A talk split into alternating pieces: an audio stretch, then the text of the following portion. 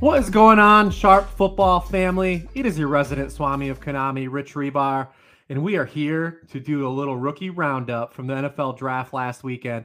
And, you know, this will be more of a fantasy centric show, so we'll mostly focus on the offensive side of the ball. We will talk some real football mixed in with these guys.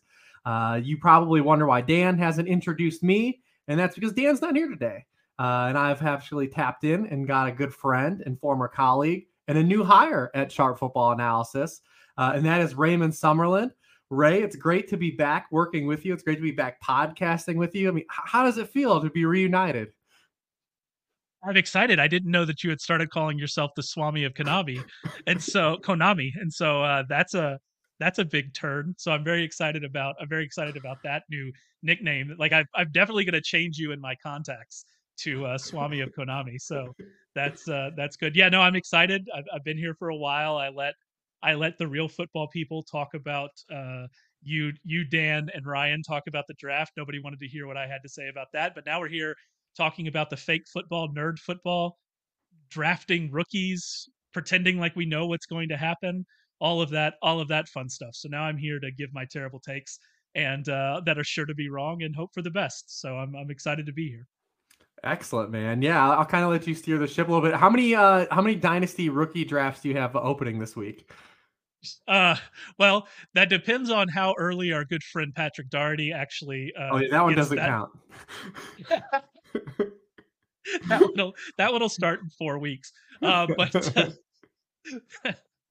but the uh, but yeah, no, I think I have I have three going live this week. I have one that's already going.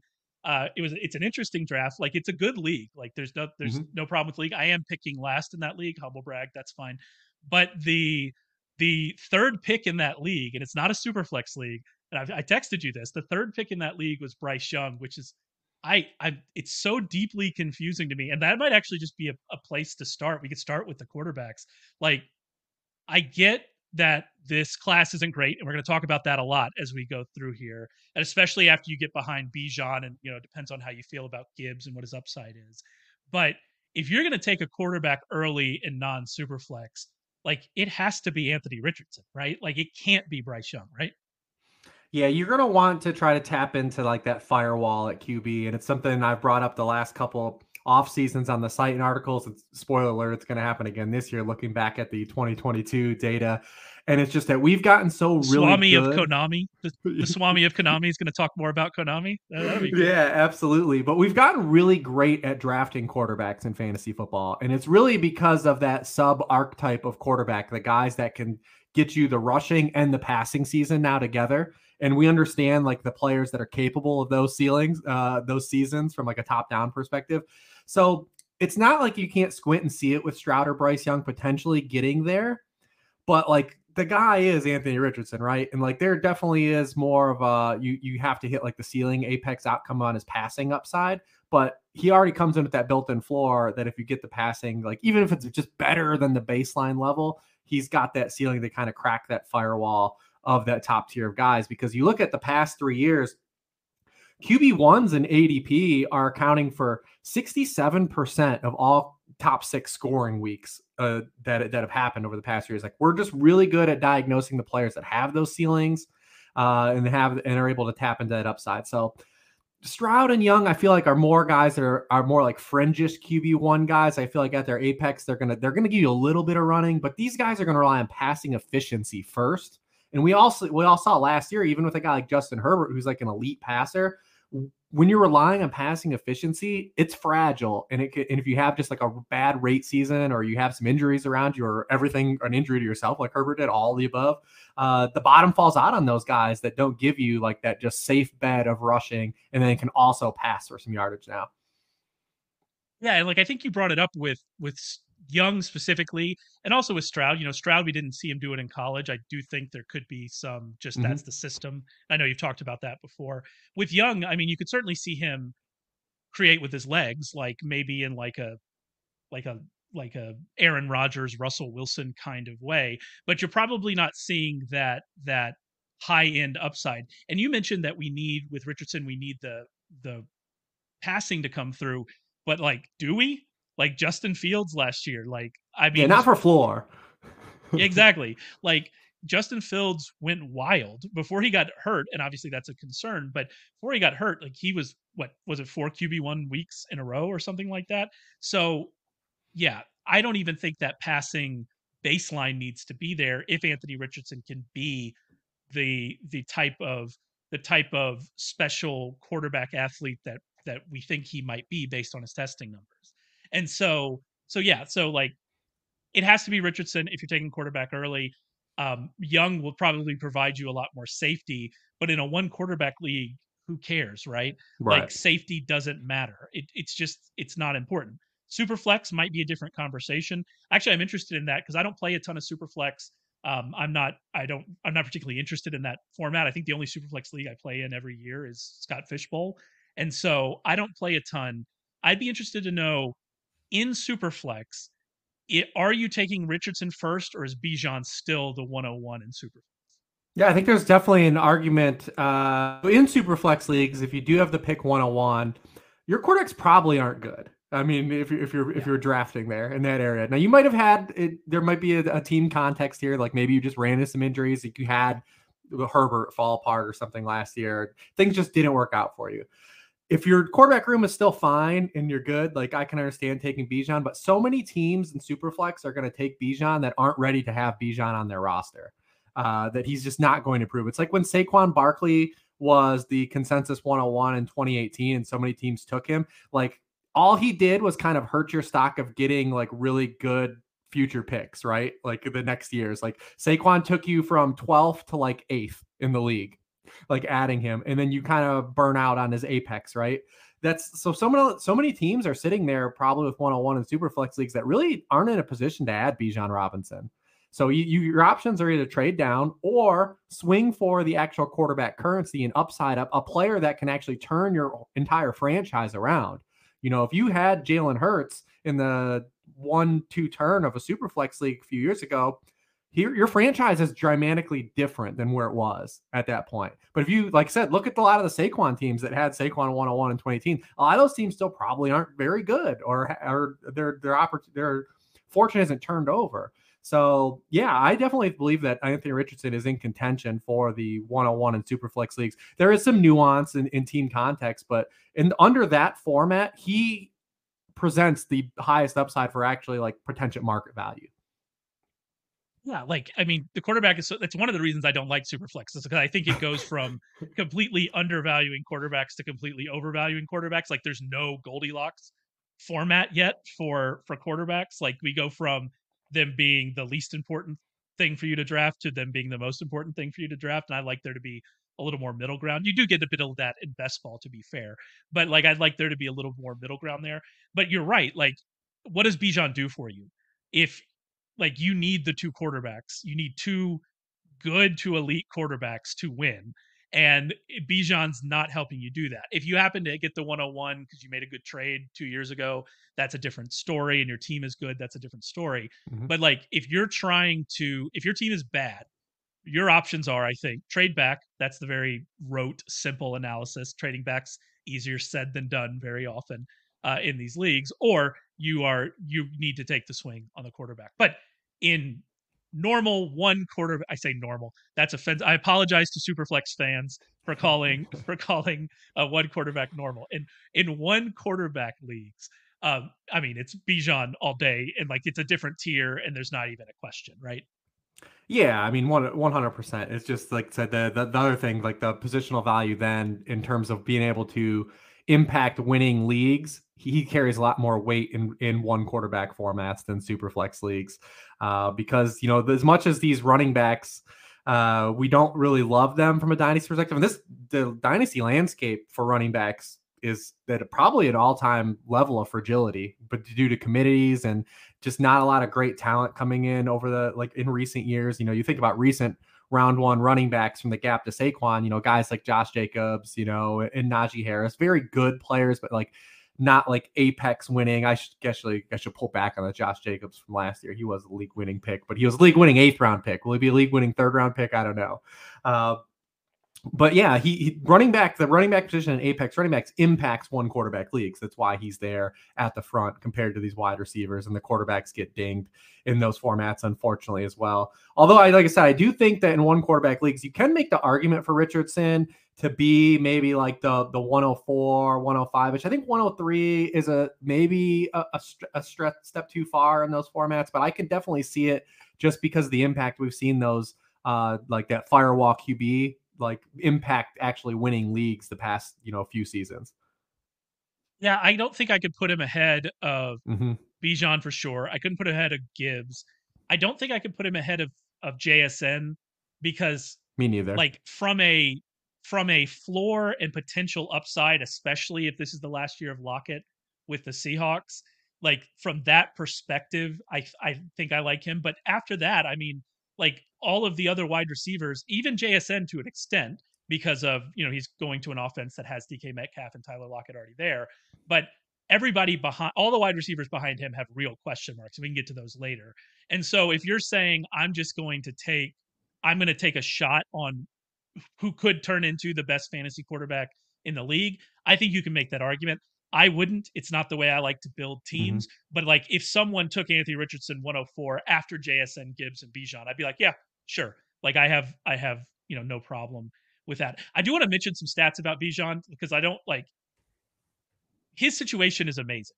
Like he's going to a Falcons team that last year with Tyler Allgeier and Cordarrelle Patterson and like there were some times where they didn't have even Patterson, Caleb right? Huntley. Um, yeah, a Caleb Huntley. Like that that rushing offense was fourth in EPA per rush last year, was fifth in rushing success rate, was ninth in yards before contact per rush, and the offensive line is the same. They brought everybody back.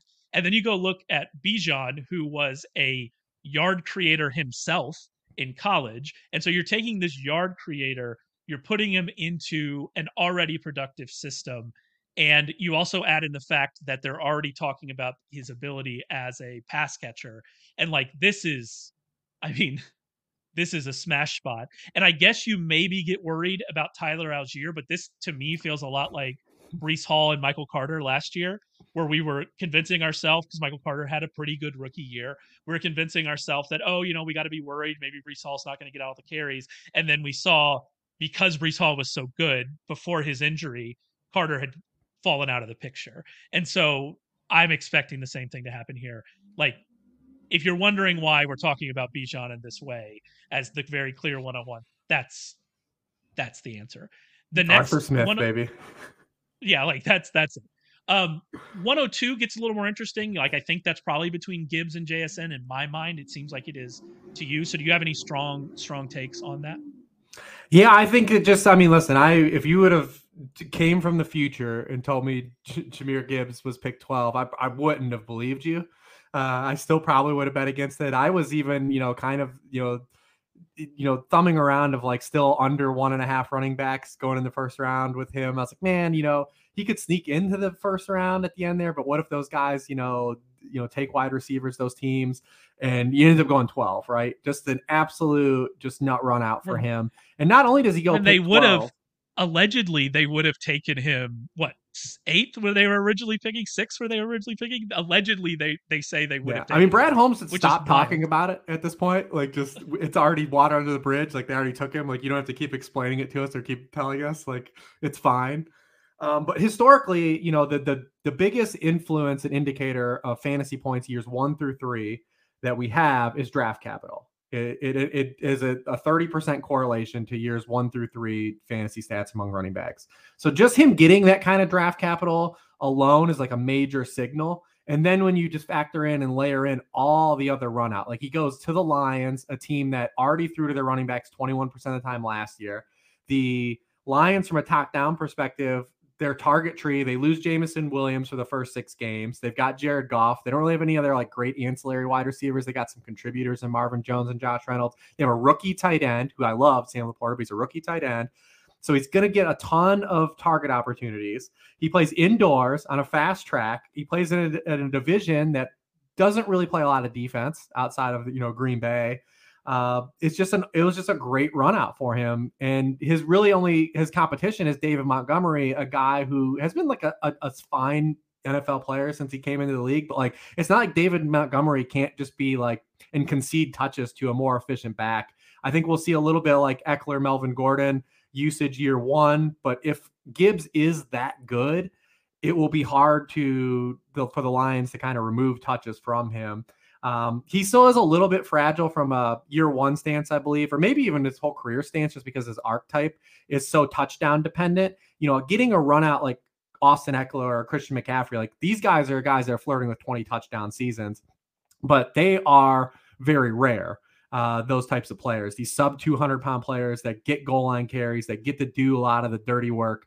Uh, and we've even heard like the Chargers and Ekeler try to like willingly open openly talk about like the last couple years, like he's getting too much work and they need to pull back on it. So does he still get a high touchdown total? Because Gibbs for fantasy is going to have a high floor for PPR, but the touchdown total is going to be the, the, dependency of can he punch up, right? Can he be like a true RB1? Not a guy that finishes as RB10 in PPR, right? We don't want to look back in week 18 and say, I had the RB10 in PPR because that means he just gave you a lot of like usable weeks. We want a guy that can be like the RB5 in PPR, the RB4, right? Because that means you're punching up and you're having big spike weeks and that's what matters. It's probably the one only like kind of hanging element for Jahmyr Gibbs, but the draft capital, the landing spot, the pass catching ability. I mean, this is a dude that runs. He runs as fast as Tyreek Hill almost. Like uh, you know, he's it's just a great run out for him, uh, and something I wouldn't have foreseen coming. You know, a week ago. Well, I remember when we were doing those draft reaction videos, and like you looked shell shocked in yours. Like you looked like you look like you look like I don't know. You just found out your dog was sick. Like you were like, I can't believe that this is happening. Um, so I think like like you said, the interesting question here is not whether or not Gibbs is good and a playmaker. Like you just watch, just watch like three runs, three three times he gets into space against SEC competitions, and you go, okay, that's something different that we're we're looking at here. I think you raised the interesting question about the archetype, and if we're talking about you know sub 200 pound running backs, to be fair, he was 199 pounds at the combine, but also he knew that he needed to be over 200 pounds, and he only got to 199. And so, like, how what are where is he actually going to play? You know what I'm saying? But if we're looking at this kind of sub 200 pound fantasy running back, bringing up Ekeler makes a ton of sense. Ekeler was 195 coming coming into the league. Ekeler even though he's only an inch shorter, like, doesn't he? This is all just like super tape guys filled with a Z stuff. You look at him, he feels more compact than Gibbs, right? Like he feels like he's a different kind of back. Um, it did take Ekeler a, a, little bit of time to earn a role, but he was an undrafted free agent. That's much different than than Gibbs. Yeah. But the thing that I look at at kind of their college production, Ekeler was a workhorse at Western Colorado. He averaged nearly 25 touches per game. Last year was Gibbs' top touch and he got 16 per game. And so, like, that's a different kind of conversation. So that Ekeler mm-hmm. comp for me doesn't really work. Um, people like to comp him to Alvin Kamara because stylistically they look so similar. Alvin Kamara was 214 pounds at the combine. And if you're thinking about, well, Kamara was really efficient and that's why he had big fantasy seasons, that's true.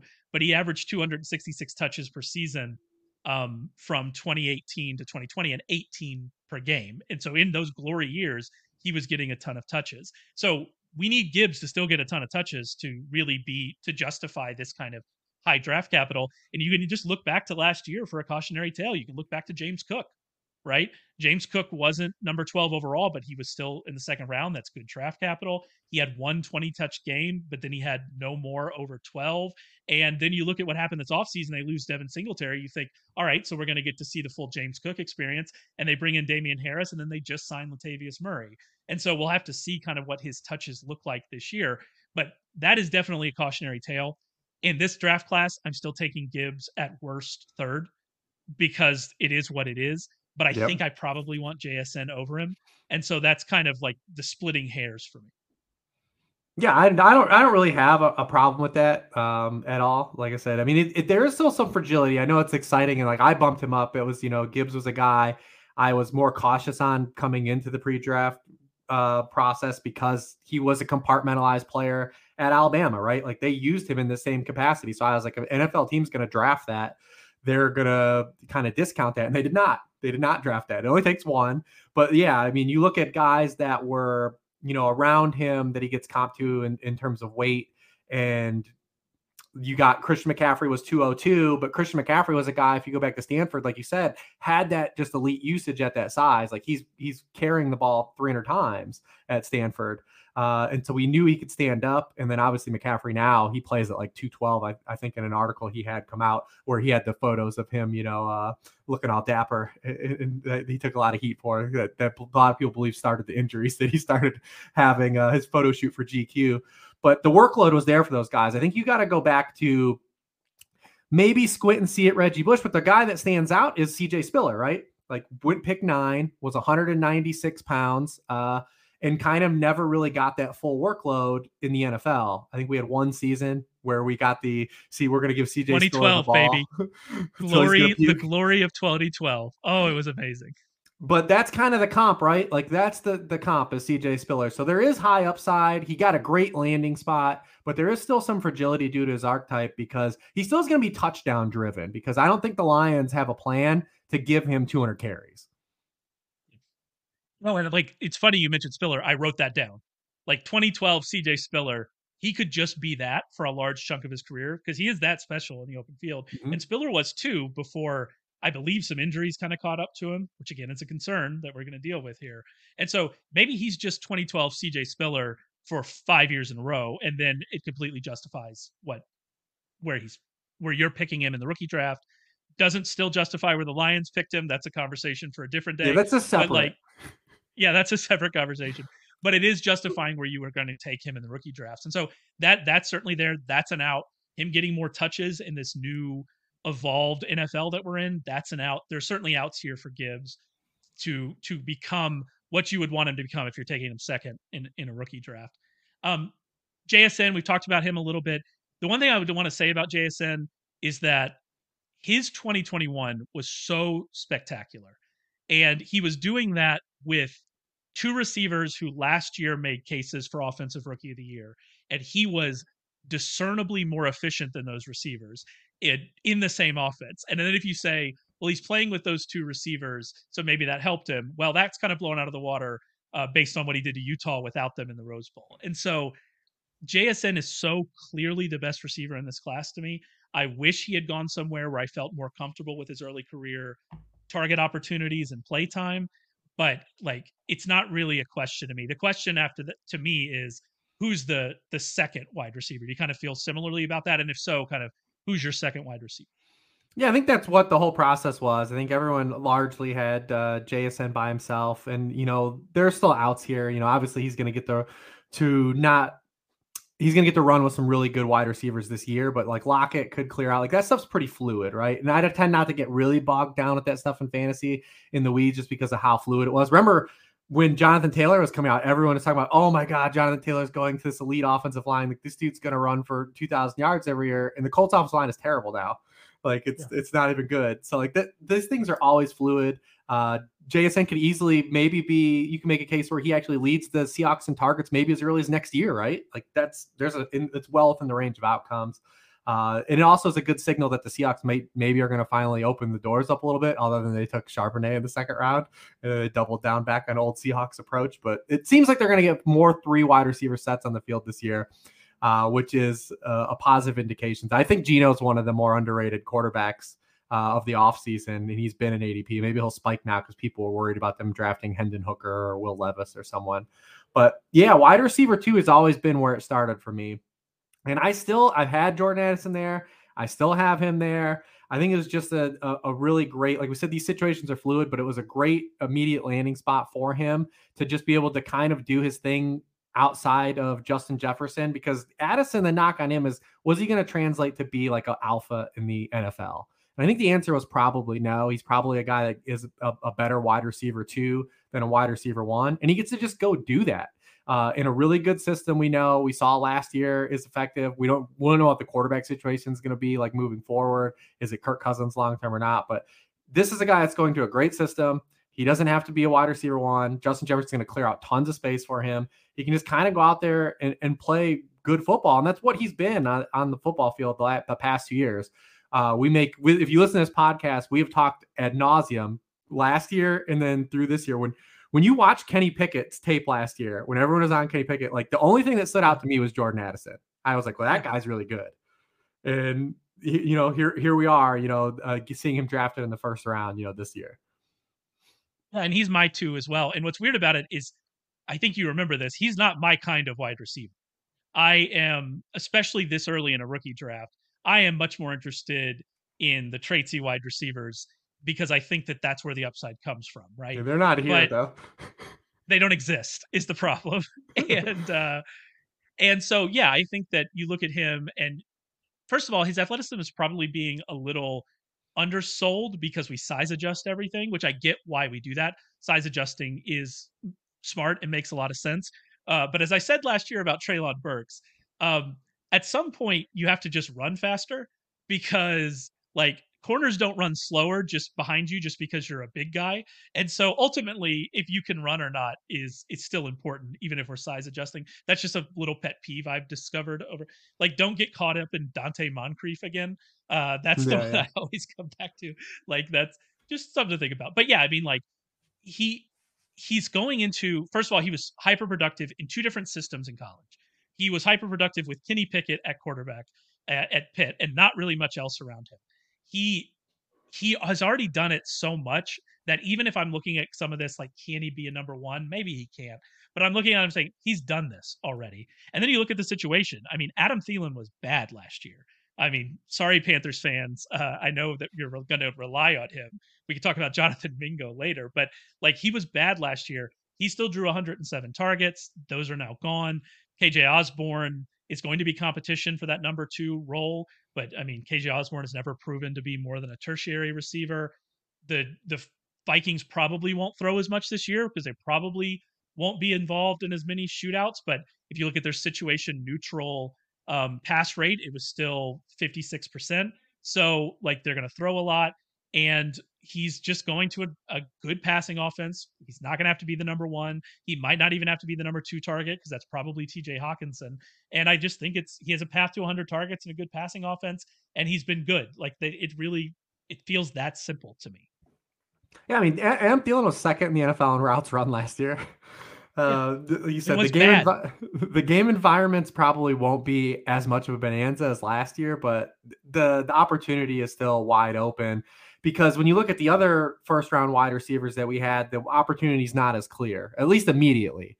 Uh, I mean, like Quentin Johnston could have some things open up for him after this season, and you know potentially Zay Flowers if, if you know Odell you know just doesn't come back. But you still have to deal with the Ravens now extending Lamar Jackson. Like they're just never going to be a high volume passing offense either. So as much as you might like Zay Flowers and the fit with Lamar Jackson from a real NFL stance, from a fantasy stance, it's not very good it's it's not very good. And those are the guys where you're talking about coming off the board in dynasty after that. So I think that that's pretty much where I feel really good about those top four guys we talked about, and that's where I start to layer in. It's like, man, is this a spot where I would consider Anthony Richardson in one quarterback leagues, right? Uh, so that, that that's this is kind of the inflection point. Yeah, no, I I would have Anthony Richardson behind Addison because I feel pretty good about him. But yeah, like Quentin Johnston, you you and I have talked offline about this. I don't know what to do with Quentin, Johnston because he's you say, well, he's a bigger receiver, um, the big receiver in this class. But first of all, he's not that big, and also he's not that heavy, and also he doesn't play like that. He's was under fifty percent in contested situations. He ran a four five. He did great in the jumps, but you look at his three cone and it was awful. And like that to me makes matters more for after catchability in the NFL than than you know the broad jump and the vertical jump. I could very much be wrong about that. Um, you know, he had a good like share of of the passing game in TCU his first two years, but his first big production year wasn't until last year, and most of that came in four games. He's going to, like you said, they could. He's going to Los Angeles. They could move on from Mike Williams. They could move on from Keenan Allen after this year. The reality is they're going to have to, if they don't move on from both of those receivers, they're going to have to adjust their contracts because mm-hmm. their their cap hits next year are unsustainable, uh, especially to keep both of them. But are we sure that they're going to do that? But then again, if they do move on from him, then Quentin Johnston is Justin Herbert's primary target in year two, and that's a great spot to be. And so I am I'm very torn on Quentin Johnston. I don't know what to do with him. I probably would have him behind Zay Flowers because I I like kind of what Zay Flowers to me is the Ravens asked themselves, what if David Devin Duvernay was good? And if they can use him similarly to how they've used Devin Duvernay, then that would be very interesting to me for Flowers. But like I could if you told me Quentin Johnston ends up being the best fantasy receiver out of this class, I wouldn't like I'd be like, okay, that makes sense. If you told me he busts, I'd be like, okay, that makes sense too. And that makes it really hard to draft him. Um, especially maybe over somebody like Richardson, and even for me, maybe somebody over Zay Flowers. Yeah, I mean he's he's still like the the glass half full case for him is still really positive. I mean he's an early declare. He is one of the kind of like bigger wide receivers in context of this class, not context of like top down NFL wide receivers. I mean, uh, you know, 6'2, 208 is, you know, there was a time where we didn't think that was a big receiver, uh, you know, exactly. but when you when you're compared to guys that are all, you know, 180, you, you definitely start to look look a little better. Um, but yeah, he's going to play the first, he's going to play his whole rookie contract with Justin Herbert, right? Like that's the big pro. Like his, apex of his career is going to be attached to Justin Herbert. That's like the major pro with the draft capital, the early declare stuff. And you hope that the rest just comes together. He's a volatile producer. We've talked a lot about it. Uh, so like there is uh, probably a wider range of outcomes for him than the other players here. I mean, this was a guy that would just he would disappear. Uh, he had fewer than 50 receiving yards in half of his college games. The last time we saw him play, he only had three receiving yards. Like I'm someone that like I love when guys punch up against competition. I love. I think it's like a great indicator. Um, I, I, I would definitely weigh that stuff. It's not very uh, you know objective, and but like I love when guys can punch up, and we saw him have his toughest task of the year last year, and he had three yards. So don't really love that either. But yeah, it's it's kind of a glass half full, glass half empty scenario with him. But I definitely believe that there's it's well within the range of his outcomes to be actually the best fantasy wide receiver out of these guys, which is why you have to kind of consider him like right in that area. Yeah, and that's the problem like that is definitely within the range of outcomes. And if that's what happens, then you're going to end up with with a steal. I still think, like I said, I still think I take Zay over him. Here's the thing about Zay, it, Zay Flowers, is that you're saying, well, he's third on, he's fourth on the team in target pecking order as a rookie would be what you would think. Rashod Bateman has played 18 games and two seasons. Odell Beckham didn't play at all last year and is 31. Like there is a real scenario here where he's actually the number two target behind Mark Andrews in this offense. And if that's the case, then the volume concerns you have about this passing game become much lower. Um, I like him like in this offense to to get him moving, get him in space, get him vertical shots off of play action. Like we'll see what Todd Monken changes this to, but that seems to fit pretty well with with with Lamar Jackson. I do think that Pat Kerrane actually wrote a interesting thing about his market share numbers. His market share numbers at Boston College were good, but like the question is, was he just the best of a bad option? Kerrane didn't talk about this guy because he never would because he loves Laviska Shenault. But like, is this a Laviska Shenault situation yeah. where he's just the best of bad options? I don't a 100% buy into that because, like, if you watch Boston College last year, the quarterback play was awful. Like it was oh, bad. Oh, yeah. Like it was it was the Packers draft their quarterback in the fifth round bad. Like it was the worst quarterback play that that I watched when I was watching these wide receivers. And so, sorry, Sean Clifford. I, I, I thought that I would stop making fun of Sean Clifford when he left Penn State, but I guess that's not going to happen. So the so yeah, so I think that like a lot of these concerns around him, like I think that you can explain him away.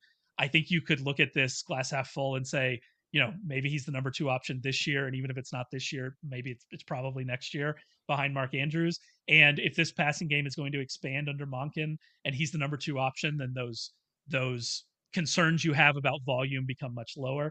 And so that's why I think I would have him ahead of Johnson, but like Johnston, but like I like if you said I want I'd rather Quentin Johnston, I'd be like, okay, like sure. Yeah i mean they're not you, you don't have them outside of a different really really a, a, a, tier realm.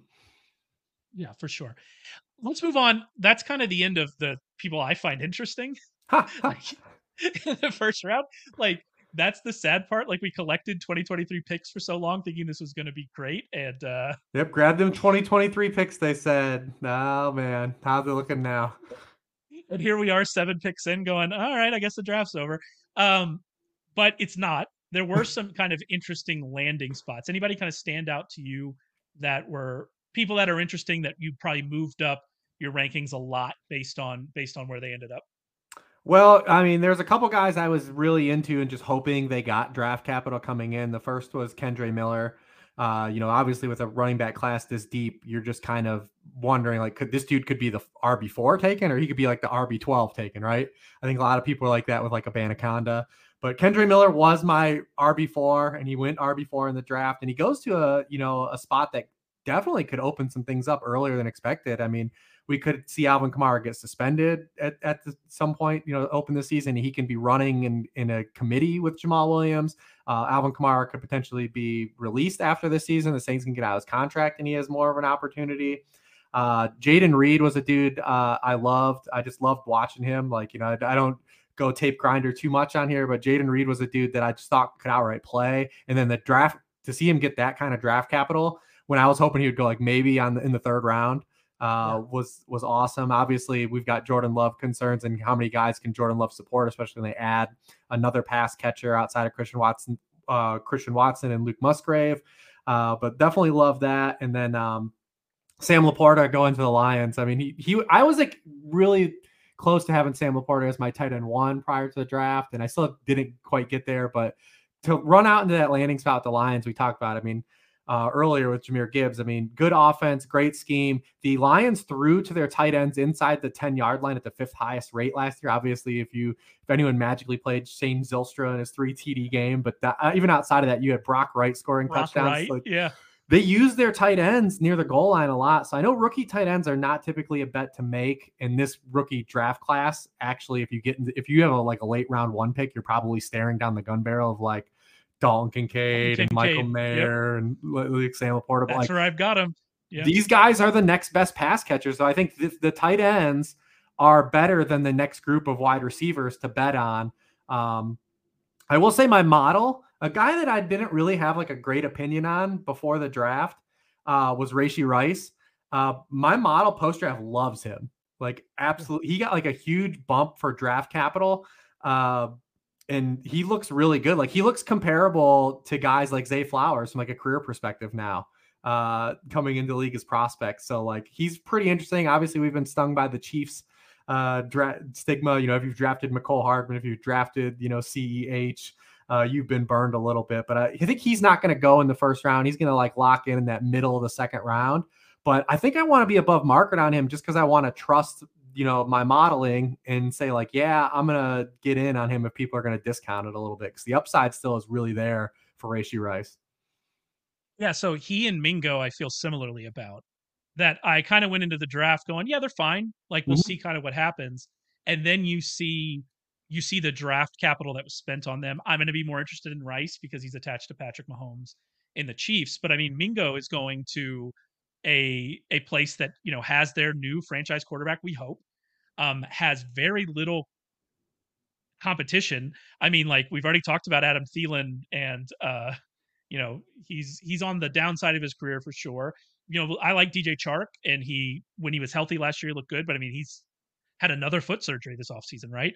We'll kind of see what happens there. Terrace Marshall, Visca, our good friend Visca, is there. Like Shi Smith, like what are you what are you really worried about from a from a from a competition standpoint there with Flamingo? And you worry that all of those athletic traits existed in college, uh, and he was with Lane Kiffin, right? And he still didn't produce. That's a big, big red flag. But they that's a lot of draft capital they spent on him. And so I am I'm interested in him. Like I said, I'm interested more interested in Rice.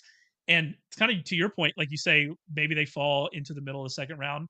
I haven't finished the first round in my first rookie draft yet, so I don't know. Mingo won't. Fine taking him. What'd you say? I said Mingo probably will be right in that area with the tight ends that we talked about. Yeah. Yeah, so like I think that's true. I think I would rather Rice than Mingo, but I think that they both fit in that kind of 11th, 12th, 13th, 14th pick because what else are you taking there, right?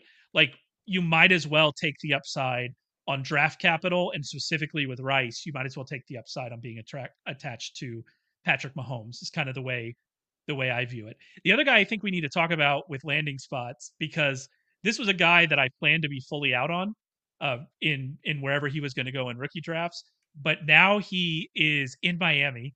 Attached to Mike McDaniel mm-hmm. in a system that is definitely going to be able to use his speed, and that is De'Von Achane. Kind of where where are you standing on De'Von Achane? Yeah, he's tough because we talked about Gibbs's size, right? Like being 199, like yeah. basically towing the line of 200 pounds still.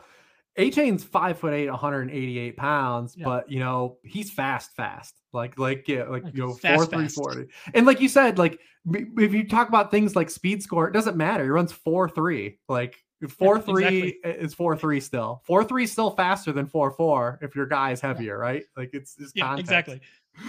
Corners again i just keep saying it corners don't run slower because you're big. They still right. run fast.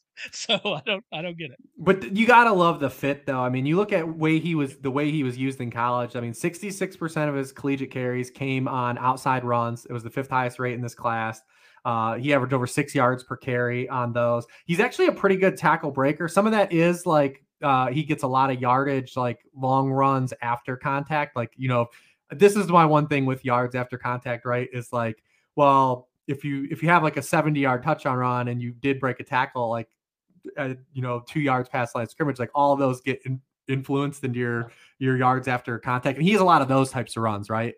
Where he does break a tackle or makes a guy miss like near the line of scrimmage, and then he goes for 45.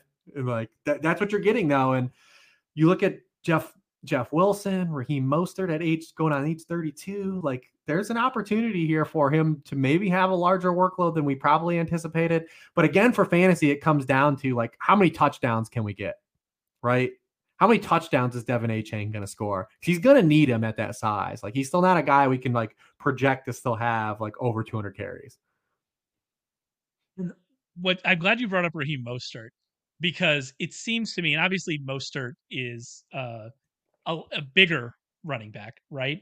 But I believe Mostert was still like in the 190s in at the in when he was coming out, somewhere in that range. I don't know what he's listed at now. He's not a huge back, and like one of the reasons he was so successful when he got his opportunity in San Francisco and when he was successful last year is because those those areas open up and he's just so fast that he can he can create these massive plays. And now Achane's faster. And so like like that that fit to me where we're getting a faster Raheem Mostert, even if he's a little bit smaller, a faster Raheem Mostert who we've seen have absolute explosions in that type of running game.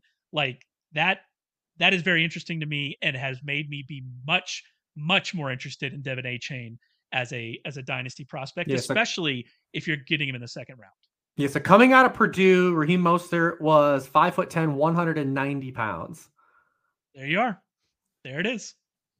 I think he's probably bigger now. It seems like he's. Oh yeah, yeah, yeah. Uh, definitely, he's definitely put on some lbs. Uh, still fast, and, and honestly, you know, I, I put the article out every summer where we look at like running backs that are dependent on like red zone and not. And you look at Raheem Mostert, like his career length of touchdown uh, is amongst the highest for running backs because he houses all those long ones. Exactly, and like like just think of Raheem Mostert running to daylight in a 49ers uniform uh, and think that that could be a chain in a Dolphins uniform. Like that's the way that I re- like it's in my head now. And it's probably, it's probably, uh, I'm probably going to be too high on A Chain, but like it's a great that, name too. I, I like, I feel, I oh, feel really perfect. good saying A Chain. It's perfect. It brings me back home to my, uh, I grew up, I grew up 10 miles from Louisiana. And so it brings me back home to all the beautiful names that I, that I grew up around. So I'm, uh, I'm uh, I'm excited about it. Um, the other one that I want to bring up, and I this is a name I can't pronounce well. You're gonna have to pronounce it for me. But Puka, how do you say his last yeah, name? Puka Nacua. Nacua. Puka Nacua. Puka Nacua like didn't test great, right? But he's going to the Rams, who have nothing. Like lit. Like I guess Van Jefferson resides on a few of my dynasty teams, so hopefully that happens.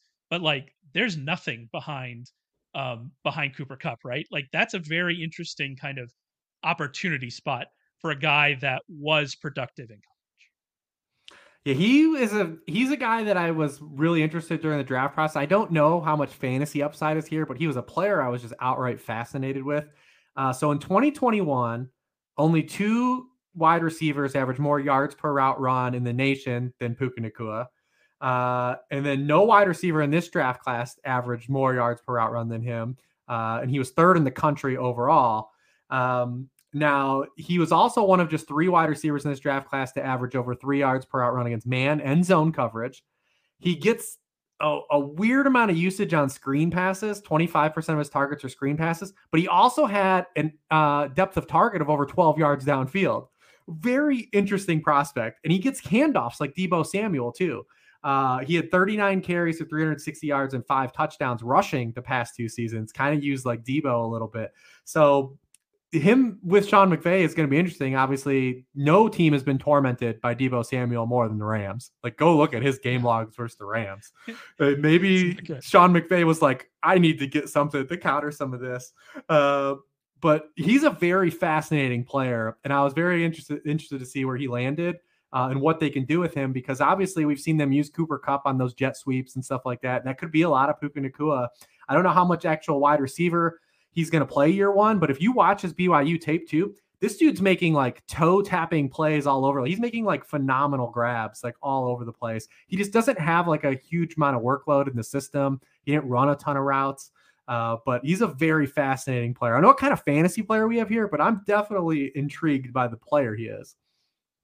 Yeah, and then like you pair that with the landing spot, and you're just, I don't know, something to watch, especially as we get in the later round there is some i will say you know we're we're we're talking about the quality of this draft there is depth here like the the upper like after the first oh, let's call it seven picks isn't particularly exciting but like you could be in the third round drafting somebody you like like you could be i could be drafting DeWayne McBride there and be very interested mm-hmm. in what that turns yeah the running backs especially yeah exactly um another guy that that I like their landing spot and I'm going to be higher on. I doubt he probably makes it to third round. Chase Brown mm-hmm. uh, where Chase Brown ends up with the Bengals. Um, you know, we'll see what happens with Joe Mixon.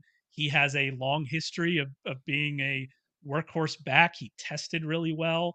You kind of pointed out in your your articles before the draft, which I'd recommend everybody go read on uh, on Sharp Football. The the kind of you have some compiler concerns about him based on his underlying numbers, but like if you look at the situation, you look at the testing, you look at how productive he was able to be. Like I'm definitely going to be higher on him than consensus, and I'm going to end up with him on a lot of teams because that you put all that together, and he is a he's a very interesting kind of second round dynasty pick for sure. Yeah, absolutely. I was higher than the field on him still too. Uh, I just question that like he doesn't do anything special, but does everything well, right? And that's kind of all you need to be when you have attachment to Joe Burrow. If you get in this Bengals offense, if you get that opportunity. Uh, all those running backs. I mean, you can even squint and say, like, man, maybe Zach Evans has a better run out than we thought he might have had, like landing behind Cam Akers. Uh, you tank Bigsby with Travis Etienne, right? Like the Doug Pederson's been openly vocal about reducing his workload uh, off of last year, and like, is Tank Bigsby outright just going to be the goal line back in Jacksonville?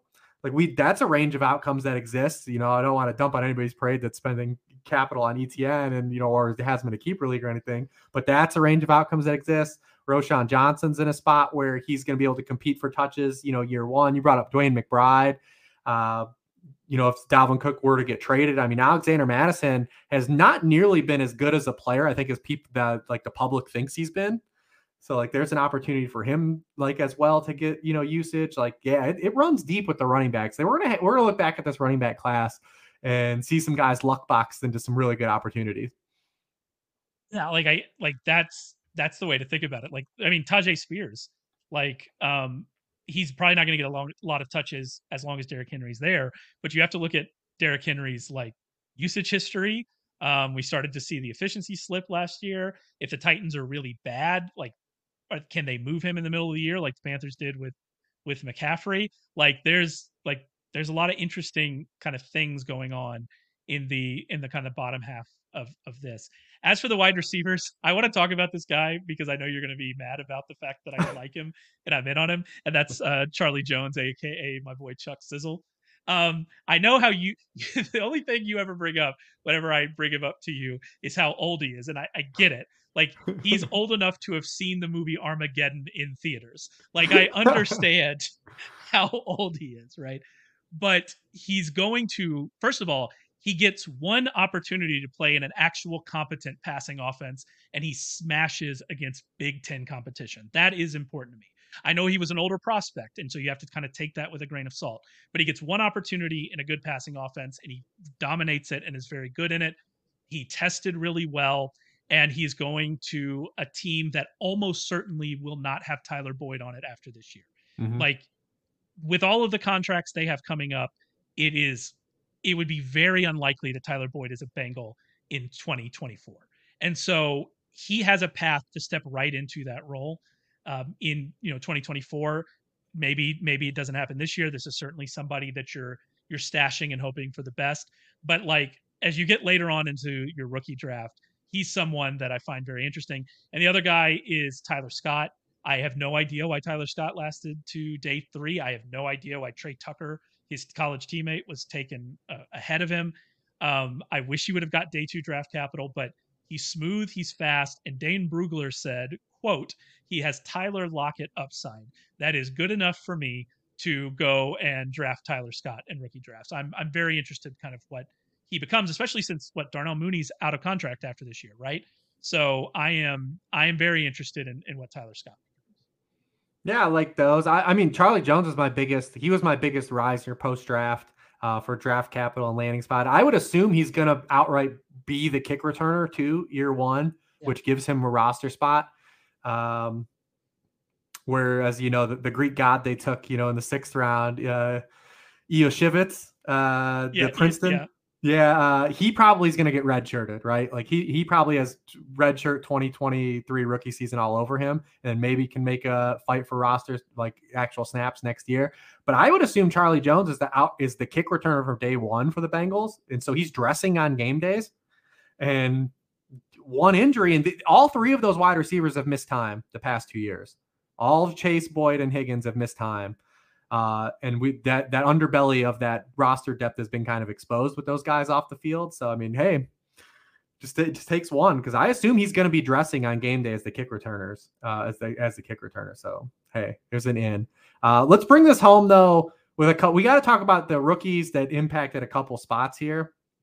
Uh, the first one we got to talk about is pour one out, double pour one out for people about the Zach Charbonnet pick.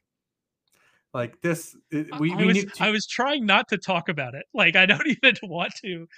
It's so sad because yeah. we're getting. So not only is Zach, so I wasn't super high on Zach Charbonnet, but like he was the third back. Yeah. Um, and it could have been interesting. I think that his pass catching upside is overstated given how he was used in college. Um, mm-hmm. maybe that maybe he gets better at that.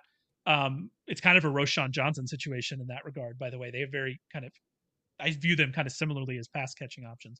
But the but you think, all right, he's going to go to a place where he can get some carries. Now, like he's going to a place where if he's getting carries over Kenneth Walker, something bad has happened. No matter what Pete Carroll has said, uh, Pete Carroll says they're going to compete. Kenneth Walker is a better player than Zach Charbonnet. I feel very confident in saying that. And so, like, are they going to split carries? Does it kill Kenneth Walker's value? They brought in Kenny McIntosh, uh, is he the third down back now that they've lost Travis Homer? Like, it's a nightmare. Like, it's an absolute fantasy nightmare. There's no other way to say that. Yeah, I mean, you look back at uh, Kenneth Walker's rookie season, he was exactly as advertised as a prospect. Uh, you know, boomer bust runner. Uh, you know, he, you know, 12% of his runs came on runs of 10 or more yards. That was 17th among all running backs, 50 or more carries. But out of those running backs, I mean, he was 60th in in carries that failed to gain yardage, 60th in success rate. And Pete Carroll in every commentary about Kenny McIntosh and Zach Charbonnet was about, you know, getting those guys used in the passing game. Now I'm with you. Charbonnet was like a baseline receiver. Like he just caught the ancillary targets, right? Like he it's not like he was running wheel routes or doing anything special. He just caught checkdowns and did stuff. But when you look at Kenneth Walker's rookie season, he was one of the worst graded receivers out of the backfield amongst running backs at the position. So like this totally there's a major signal here that the Seahawks are not going to just throw him out as a bell cow like he was to close the end of last year. And if he's going to be a volatile splash play runner that's not catching passes, like that's rough for fantasy to like live on, especially when you compound adding JSN and maybe they just outright throw more anyways this season. Yeah. Uh, just just from a top down perspective, like really hurts Kenneth Walker. Uh, he was a guy that was going in like the second round of early, you know, best ball drafts. Nukes him. It nukes Charbonnet in the process because you know Charbonnet, like you said, he, he's not. He doesn't offer as much upside as a runner on a per play basis, but he also could. What if he the Seahawks start to view him more consistent as a grinder, right? And if they they know that Walker has the his strikeout running style, what if they bring Charbonnet in to be the short yardage back? Yeah, like because exactly. it, it's it's gross, man. It it absolutely hurts. And the one thing we gotta talk about too is as excited as we are for Anthony Richardson for fantasy, this kills Michael Pittman, man. It, it, this absolutely kills Michael Pittman. If anyone's holding on to hope, uh, one historically, wide receivers that play with rookie quarterbacks have a massive drop off. And I've written articles on this before. We saw it last year with Diontae Johnson, even first round quarterbacks. Like the average wide receiver loses for the first round quarterback, loses a, a point and a half per game off of their prior season average. Michael Pittman already wasn't good last year. So maybe you're using his baseline say, can it be worse than what was last year? Maybe we can squint and say, like, yeah, all right, how much worse can Anthony Richardson be?